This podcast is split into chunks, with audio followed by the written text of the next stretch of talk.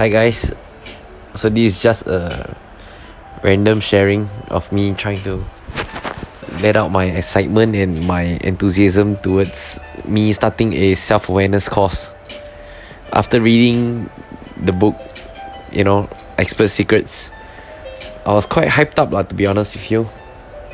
You know, imagining a life whereby people around the world getting impacted by my knowledge by my own uh, personal experience encounter by the type by the you know the, the framework I've created all the while I've been doing it for free you know. I always set a limiting belief on my own value that like you know maybe people won't buy it but past few weeks I've been giving it for free and yeah people have been giving really heartwarming feedbacks you know, and comments saying that it, there's really tons of value there. So that kind of like gave me the additional push. Moreover, my friends, you know, share with me this uh this statement. If I really want to reach a greater and wider audience, I have to monetize to make it sustainable and making sure that you know it's consistent in terms of the reach. So that that got me thinking you know. All this while I'm doing one to one to so many people and it's time consuming. I no doubt I'm very excited no doubt I'm very happy about it you know. But yeah like what my friends say you're doing this to make yourself happy you're not building a business. So that kind of acted like a wake up call for myself.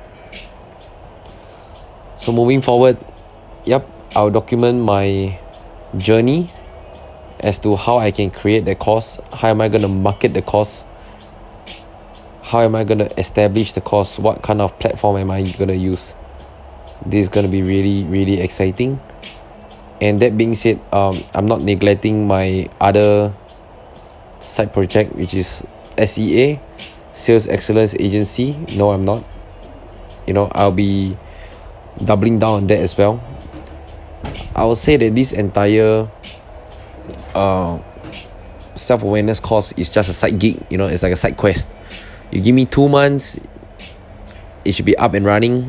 You then I'll outsource it to my friends to run ads, and see how it goes. You know, more importantly, I just want to give it a try. You know, there's no what's the worst case that could ever happen that could ever happen. I'll just you know at least keep that video, keep that keep the whole set of course for myself to reminisce that you know Daryl once created something like this. Or who knows maybe my future kid can watch it even if no one appreciates it. Yeah so this is just to document and let my heartfelt words out. Thank you so much for listening to this. And if for you you know for you guys out there if you are chasing after a certain dream don't let anybody say no. Have faith. Believe in yourself abolish all limiting beliefs and just go all out. Ask yourself, what's the worst case that could ever happen? Set a time limit to it. Ask your friends around you, share with them your goals and dreams, see who can help you reach it. So that was what I I've done earlier. I called a friend, you know, a videographer, see whether he can help me out.